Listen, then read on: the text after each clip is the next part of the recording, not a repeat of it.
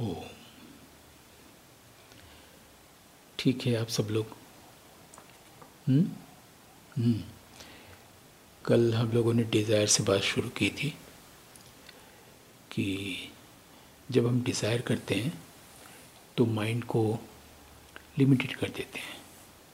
Desire नहीं करते हैं तो नो माइंड का स्टेटस हमें मिल जाता है। ठीक है? We don't need to desire that's why we should not desire clear when we don't desire, all desires are fulfilled. करके देख लीजिए। हम्म? ये सब बहुत सारी ऐसी बातें होती हैं जो लगता है कि ये क्या बोला जा रहा है है ना?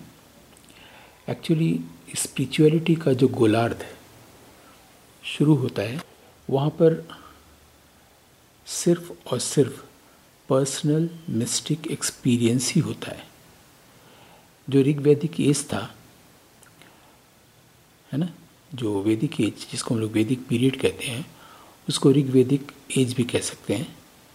उसमें सभी ऋषियों के सिर्फ़ मिस्टिक एक्सपीरियंसेस ही थे। हम कह सकते हैं कि जो इनिशियल फ़ेज़ था the initial phase was characterised by personal mystic experience of sages ये कह सकते हैं। इसके लिए एक्चुअली हमें एक ऐसा अटेनमेंट चाहिए जिसको हम कह सकते हैं इंटीरियोराइजेशन अटेंड हमने अपने भीतर कुछ अटेंड किया जो बिल्कुल इंटीरियर है और वो नॉन डुअल है। ठीक है? ये जो मिस्टिक एक्सपीरियंस है उसको हमारे संस्कृत में बोलते हैं भाववृत्त। ठीक है? हम उसको आधुनिक भाषा में बोल सकते हैं भाववृत्त को इंटीमेट ट्रांसपर्सनल नरेशन ठीक है? जिसके लिए उस वक्त कहा गया था, ऋषियों ने कहा था आई एम अस्मी सर्व।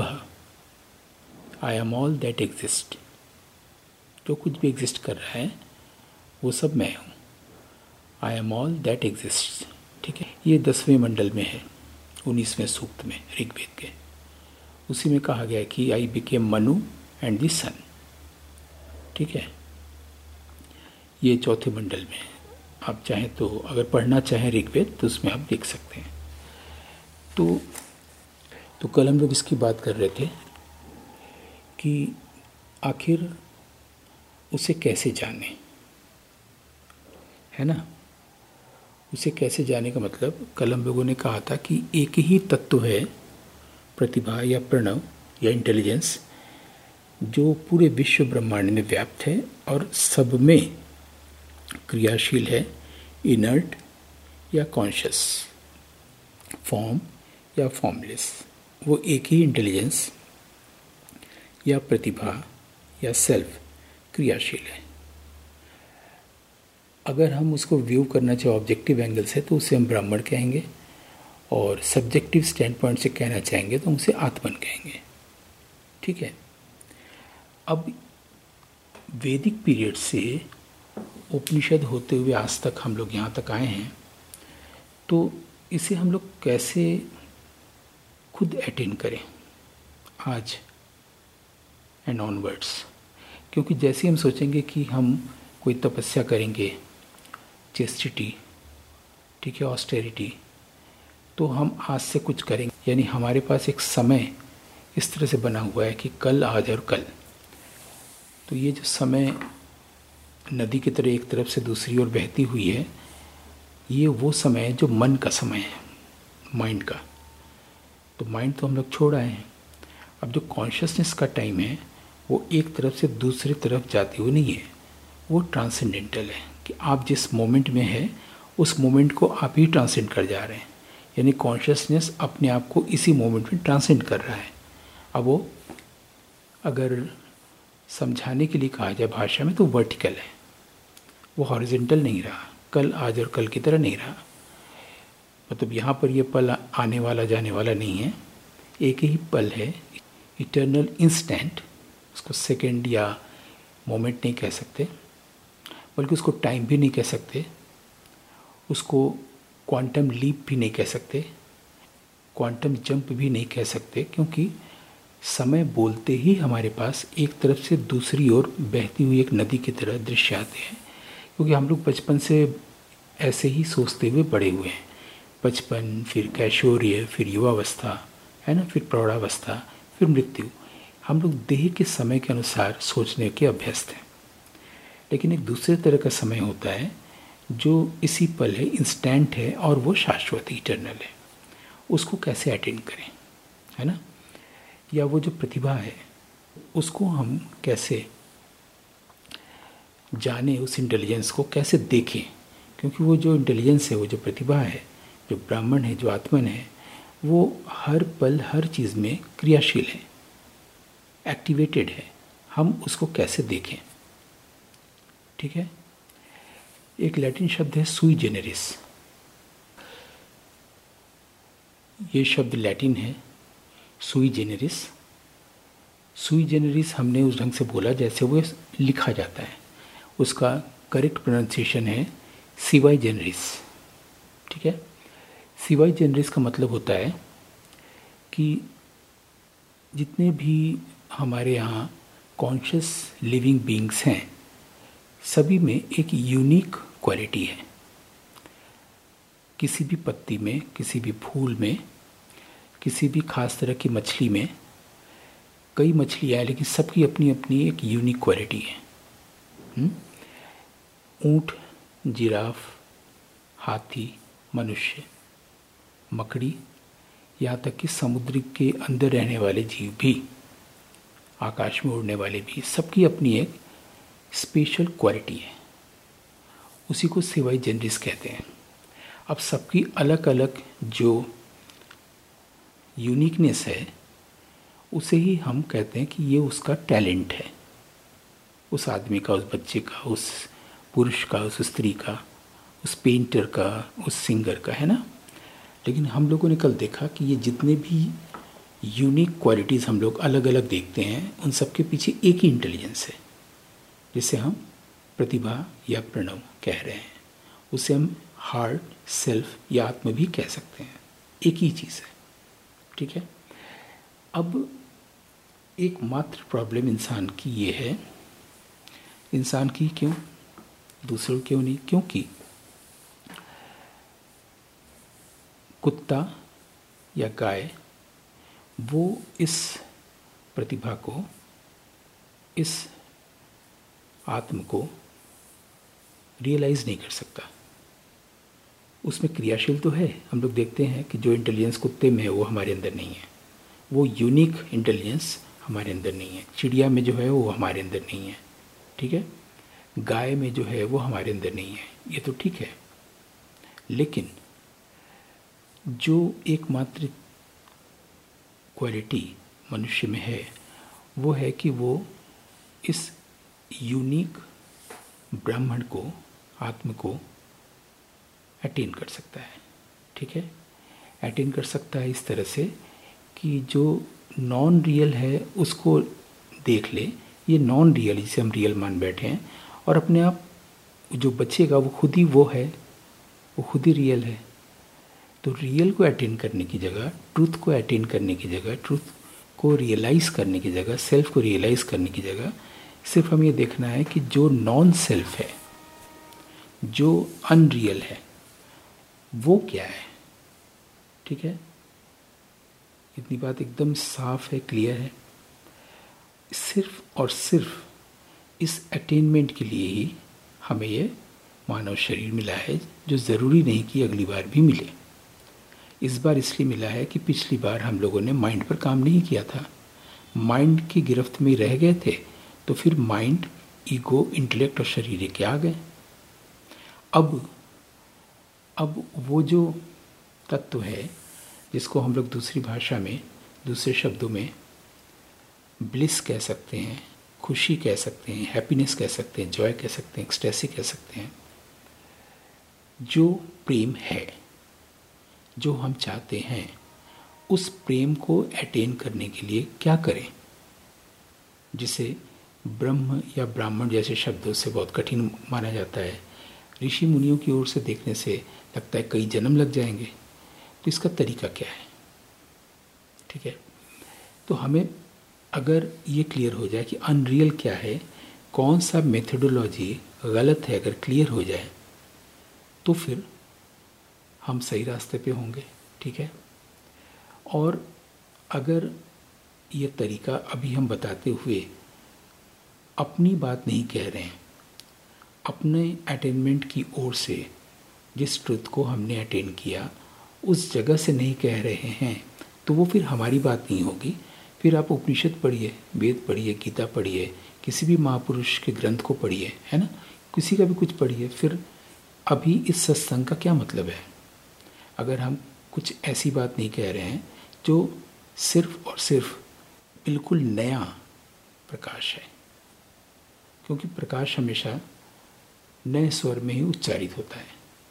अगर नहीं हो रहा है तो रिपीटिशन है। हम फिर दूसरे की बात कह रहे हैं। रैदास की बात कर रहे हैं, रामकृष्ण की बात कर रहे हैं, ठीक है? गुरजेफ की बात कर रहे हैं, सॉक्रेटिस की बात कर रहे हैं, ठीक? तो अब जो बात कहने जा रहे हैं, या जिस तरफ़ ध्यान दिलाने जा रहे हैं, वो बिल्कुल नई बात आपको लगेगी। वो ये कि आप ट्रुथ हैं, इसको अटेंड करने में जो सबसे बड़ी बाधा है, वो आप जानते हैं माइंड है। माइंड को आप कैसे कंट्रोल करें माइंड को कैसे स्टॉप करें और क्या करें, इस पर नहीं जा रहे हैं। सिर्फ़ इस तरफ़ ध्यान दिलाना चाह रहे हैं। जैसे ही आप किसी स्पिरिचुअल पॉइंट को स्पिरिचुअल टॉपिक को, जैसे अभी हमने टाइम पर बात की, इसको आप समझने जाएँगे इंटेलेक्ट से इंटेलेक्चुअली तो होगा क्या? आपके पास जो माइंड है, यानी कि ईगो वो और मज़बूत हो जाएगा, वो और दृढ़ हो जाएगा, वो और स्ट्रांग हो जाएगा। मतलब कि जो प्रकाश है और जो आप हैं, दोनों के बीच में जो बाधा है ईगो का या माइंड का, जब आप किसी भी बात को अंडरस्टैंड करते हैं तो उस बाधा की परत को थोड़ा और मोटा कर देते हैं। मतलब एक दीवार है, दीवार को थोड़ा सा और आपने मोटा कर दिया। फिर थोड़ा और समझा, दीवार और मोटी हो गई। या तो दीवार को हटाना था ना, लेकिन बचपन से हम लोग मैथमेटिक्स को, म्यूज़िक को, आर्ट को, क्वांटम फिज़िक्स को ठीक है इकोनॉमिक्स को समझते आ रहे हैं तो हम लोग स्पिरिचुअलिटी को भी उसी तर्ज पर समझने जाते हैं। बस यही भूल होती है, इधर ही हम ध्यान दिला रहे हैं इस पॉडकास्ट में कि जैसे ही हम समझने जाते हैं और समझ गए कि हम तो समझ गए और इस तरह से हम, हमारा इमेंसिपेशन है, इस तरह से हमें मोक्ष मिलता है, ऐसा हम हैं, ऐसा कर लिए, हम मान लिए कि आज से हम सेल्फ हैं। ये जो इंटेलेक्चुअल अंडरस्टैंडिंग है वर्बल कॉम्प्रीहेंशन है, इसने क्या किया कि आपके ईगो को और मज़बूत कर दिया, और बड़ा कर दिया, और इन्हांस कर दिया। तो आप अपने ही प्रकाश से और दूर चले गए, अपने ही लव से, अपने ही बिलवेट से, अपने ही ट्रुथ से, अपनी सेल्फ से और दूर हो गए। तो अगर आपको इस तरह ध्यान जाता है कि आप जो सुन रहे हैं, उसे समझेंगे नहीं तो आप प्रकाश के करीब होते चले जाएँगे। ठीक, एक तो ये तरीका ये मेथडोलॉजी आपने पहली बार सुना। अब इस मेथडोलॉजी का दूसरा रूप ये है, दूसरा पहलू ये है कि तो फिर हम कैसे अटेंड करें? भाई, हम कोई ग्रंथ पढ़ते हैं स्पिरिचुअल ग्रंथ, कोई वाणी सुनते हैं बड़ों की, सत्पुरुष की तो उसे अगर हम समझेंगे नहीं तो इम्प्लीमेंट कैसे करेंगे?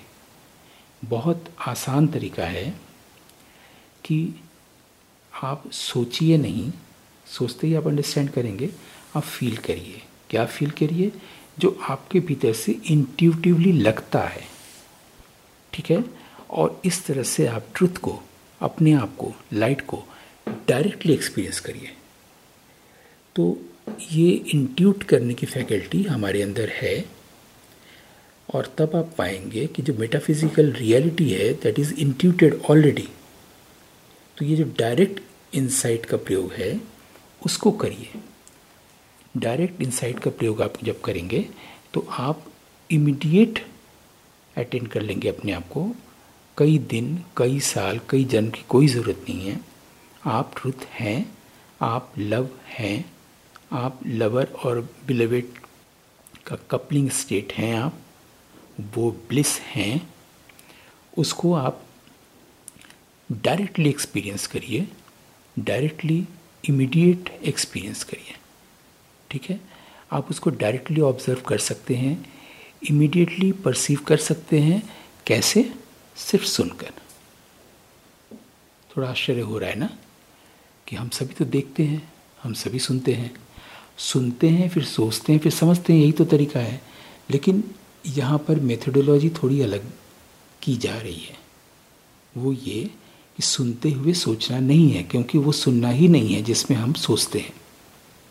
जब हम सुनते हैं और सोचते हैं और रिव्यू करते हैं और समझते हैं तो हम और ईगोइस्ट होते हैं। ठीक है? इसलिए आप देखेंगे कि जितना हम स्पिरिचुअलिटी को समझते हैं, उतने ही बड़े इगोइस्ट हो चुके हैं। ठीक है? वहाँ से पाखंड शुरू होता है। लेकिन अगर आप सुनते समय ये ध्यान रखें, या अगर जिस तरफ़ हमने ध्यान दिलाया कि ऐसा ऐसा करने से हम और इगोइस्ट होते हैं, हम सुनते हुए, सोचते हुए समझते हैं, इस ये गलत तरीका है, बल्कि सुनना ये है जब हम बिल्कुल न सोचें और बिल्कुल अटेंटिव होकर सुने। जब हम बिल्कुल अटेंटिव होकर सुनते हैं, ध्यान से सुनते हैं तो जो बोला हुआ शब्द है, जो आप्त वचन है वो आप में इम्प्लीमेंट होने लगता है। अंडरस्टैंडिंग की कोई ज़रूरत नहीं है। आपकी जो इंट्यूटिव फैकल्टी है, वो उसको डायरेक्टली इमीडिएटली एक्सपीरियंस करने लगता है और आप अपने अधिक से अधिक करीब हो जाते हैं। ठीक है? लवर बिलवेट के अधिक से अधिक करीब होता है और लगभग एक यूनिटी की स्थिति आती जाती है और आपके भीतर अपने आप एक जॉय अनबाउंड जॉय एक जो प्रेम का सुख है वो अपने आप प्रवाहित होने लगता है। आपको कुछ नहीं करना पड़ता। है वैसे आपको कुछ करना भी नहीं है, क्योंकि वो ब्राह्मण या आत्म या वो जो सुई जेनेरिस या प्रतिभा, वो एक्टिव है हर पल। ऐसे में जब आप एक हाथ बढ़ाते हैं उसकी ओर तो आप देखते हैं वो दोनों हथेलियाँ लेके, दोनों बाएँ फैलाए, आपको अपनी ओर बुला रहे आलिंगन के लिए। है ना? बस आपको सोचते हुए, समझते हुए ये काम नहीं करना है। आप सुन रहे हैं और आप हो रहे हैं। Listening is not believing but listening is attaining the love बस इतनी सी बात है। ठीक है? ये अगर क्लियर है और अगर उधर ध्यान चला गया कि वो तरीका गलत है, वो मेथडोलॉजी गलत है तो सही अपने आप घटेगा। अपने आप घटेगा, अपने आप घट रहा है, क्योंकि कोई आपको हेल्प कर रहा है किसी न किसी रूप में या फॉर्मलेसली तो आपके भीतर जो फैकल्टी है इंट्यूटिव उसका उपयोग करना सीख लीजिए। थॉट और अंडरस्टैंडिंग का उपयोग कम से कम करिए। थिंक लेस फील मोर ठीक है? फील आप तभी कर पाएँगे जब आप प्रेजेंट मोमेंट पे रहेंगे। थिंक आप तभी करते हैं जब आप पास्ट में होते हैं यानी कि टाइम में होते हैं। Mind is past is time is graveyard ठीक? And present moment is living moment is eternal moment is a vertical time and it is transcendental. Its very nature, innate nature is to be transcendent. ठीक है? हर पल अपने आप को transcend कर रहा है कॉन्शियसनेस तो बस सुनिए और हो जाइए। कितना सरल, कितना इमीडिएट कितना डायरेक्ट ठीक है? इसीलिए इसको चिन्मय प्रत्यक्ष भी कहा गया है। आज यहीं तक। अब हम लोग एक मिनट के लिए मौन हो जाएँ, शांत हो जाएँ। ठीक। Thank you